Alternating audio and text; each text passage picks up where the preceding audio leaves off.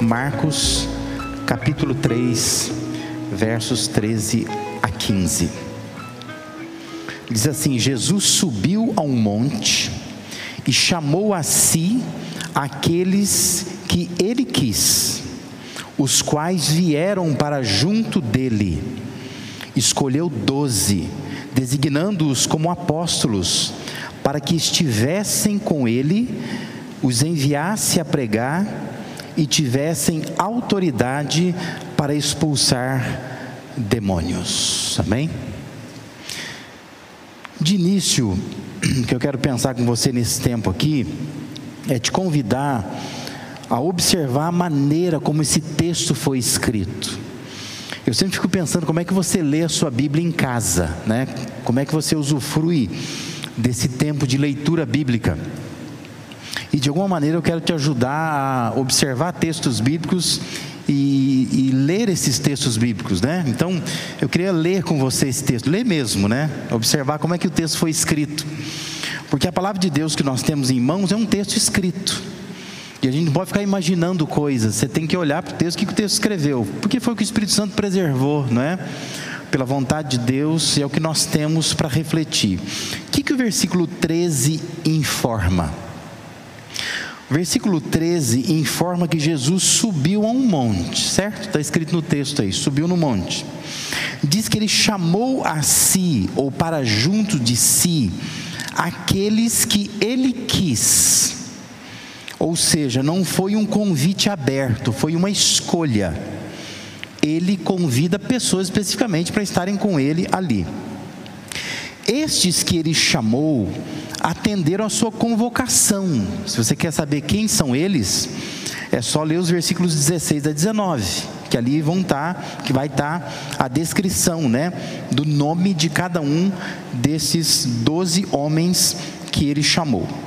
Que, que o versículo 14 nos informa? O versículo 14 diz a quantidade, ou seja, o número de escolha foi 12, né? ele escolheu 12 homens.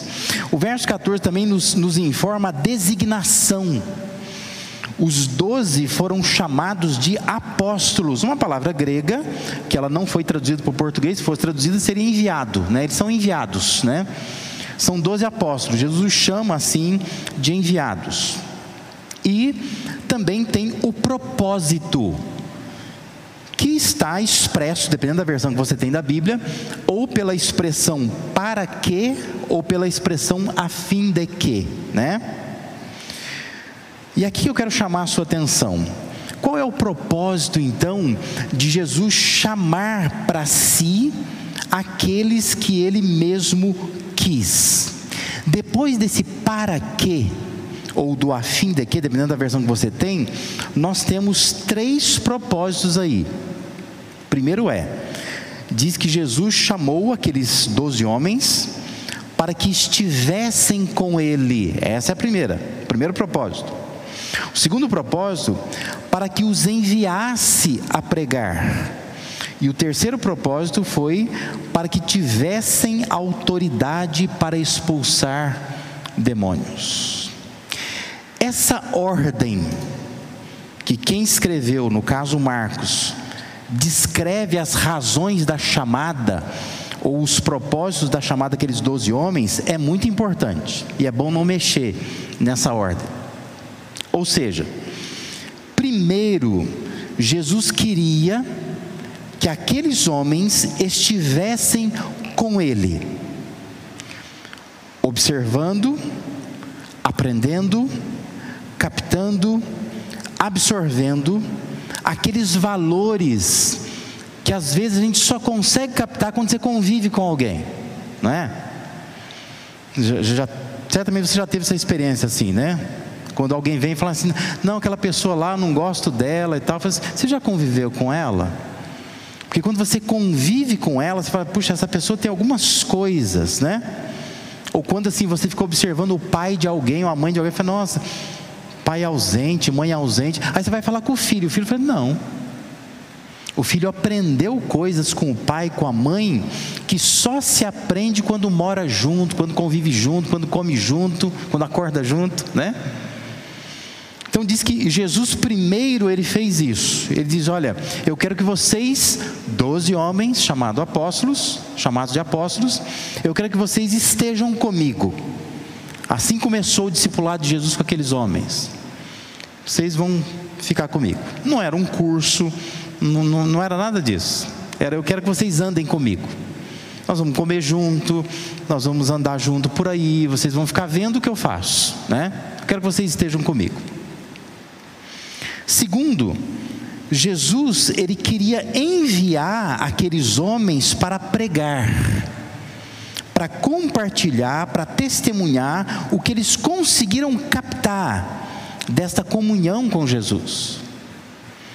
Então diz que o primeiro propósito é para que eles estivessem com ele. O segundo propósito é para os enviar a pregar. Eu quero que vocês falem o que vocês estão aprendendo comigo. Que vocês testemunhem, que vocês observam daquilo que eu faço. Em terceiro, Jesus queria que aqueles homens tivessem a autoridade para combater o mal, definido no texto aqui como o ato de expelir demônios a ordem tem que ser mantida para a correta compreensão do texto. Presta atenção. Eles só teriam autoridade para combater o mal se fossem enviados por Jesus. E eles só seriam enviados por Jesus se estivessem com Jesus. Entendeu? De cima para baixo, você inverte o texto que você entende, né? Quem é que tinha autoridade para expelir demônios? Quem Jesus enviou. Quem que Jesus enviou? Quem estava com ele. É assim que funcionou a dinâmica, não é? E é assim que o texto está escrito, é bom não mexer é, nessa ordem. Esse conhecidíssimo, né, famoso educador, filósofo, também teólogo, chamado Mário Sérgio Cortella, ele tem uma frase muito conhecida dele, que diz assim: na vida nós devemos ter, nós devemos ter raízes e não âncoras. Raiz alimenta, âncora imobiliza. Quais eram as raízes daqueles homens, daqueles doze homens? A caminhada, a convivência, a comunhão com Jesus foi a base, foi o fundamento, foi a escola, foi a preparação, foi a fonte, foi a raiz de tudo que eles vieram a fazer depois. É curiosa essa forma como Jesus preparou aqueles homens. Ele coloca aqueles homens perto dele, para que esses homens vejam o que ele faz. Depois Jesus então coloca esses homens para fazer, eles envia, ele envia esses homens para fazer.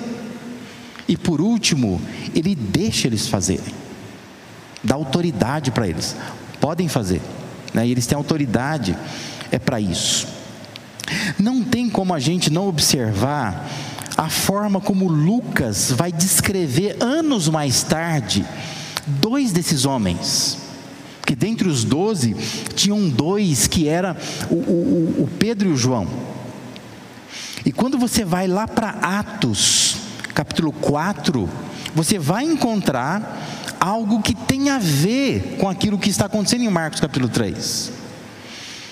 Lá em Atos, quando esses homens estão sendo então é, julgados né, pelas autoridades judaicas, veja como que o, como se descreve a reação dessas autoridades judaicas quanto a esses dois homens, ao Pedro e João. Diz que vendo a coragem, e aqui a gente poderia substituir a palavra coragem por autoridade, né? Vendo a autoridade de Pedro e de João, e percebendo que eram homens comuns e sem instrução, ficaram admirados e, olha que bonito, reconheceram que eles haviam estado com Jesus. Percebe? Aonde está a raiz desses homens? Eles perceberam, esses homens têm uma autoridade E quando eles veem a atuação desses homens, eles reconheceram as suas raízes. Eles haviam estado com Jesus. É da escola dele, andaram com ele, caminharam com ele, aprenderam com ele. O verso 14 diz assim: E como podiam ver ali com eles o homem que fora curado, eles, acabavam de, eles tinham acabado de curar um paralítico, que era a prova da autoridade de Jesus, não é? Nada podia, podiam dizer contra eles. Por quê? Pelas raízes desses homens. Reconheceram as suas raízes. O que eu desejo que você resgate para a sua vida hoje, antes da gente participar desse momento da ceia do Senhor, é que o que mantém uma árvore de pé são as suas raízes. A beleza, a saúde, o vigor, a estabilidade, a durabilidade, o viço e até a utilidade de uma árvore depende da raiz dela. Pode dar fruto, pode dar flor, depende da raiz dela. Quais são as suas raízes? Quais são as suas raízes? Voltando ao que disse o Mário Sérgio Cortella, raízes são aquelas coisas que alimentam a gente. Âncoras são aquelas coisas que prendem a gente. O que, que te alimenta? Por que, que você vem à igreja? Por que, que você ora? Por que, que você lê a Bíblia? Você está preso a alguma coisa? Algum tipo de medo, de pavor, de tradição? Você é alimentado por isso porque a sua história começa lá no fato de que você esteve com Jesus. E porque você esteve com Jesus, Ele te envia. E porque Ele te envia, você tem a autoridade de Jesus. Primeiro você tem que conviver com Ele. Depois você vai ser enviado por Ele. E por último, você vai ter a autoridade dele. Quais são as suas raízes. Jesus também nos tem chamado para estarmos com Ele, primeiramente. Ele vai enviar você como testemunha dele e vai conceder autoridade a você. Mas primeiro, você precisa estar com Ele. Começa aí. Essa tem que ser a raiz de todo cristão. E eu quero encerrar essa reflexão fazendo recordar o que Paulo escreve aos Colossenses, versículo, capítulo 2, versos 6 e 7. Paulo diz: Portanto, assim como vocês receberam a Cristo Jesus, o Senhor, continuem a viver nele. Olha a palavra aí, enraizados e edificados nele, firmados na fé, como foram ensinados transbordando de gratidão.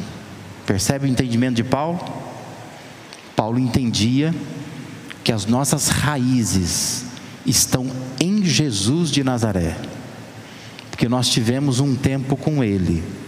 Aí nós podemos sair por aí fazendo coisas, mas não sai por aí fazendo coisas sem primeiro ter estado com Ele. Senão vai acontecer como aconteceu lá em Atos também, né? Quando algumas pessoas tentam expulsar um demônio. E o demônio vai olhar para eles e vai dizer assim: ó, eu sei quem é Paulo, eu sei quem é Jesus, mas vocês quem são? Eu não sei quem vocês são. Você precisa estar com Jesus. A sua raiz tem que ser Jesus. Se você estiver enraizado nele, edificado nele, você está firme na fé, vai testemunhar, você vai ter autoridade de Jesus.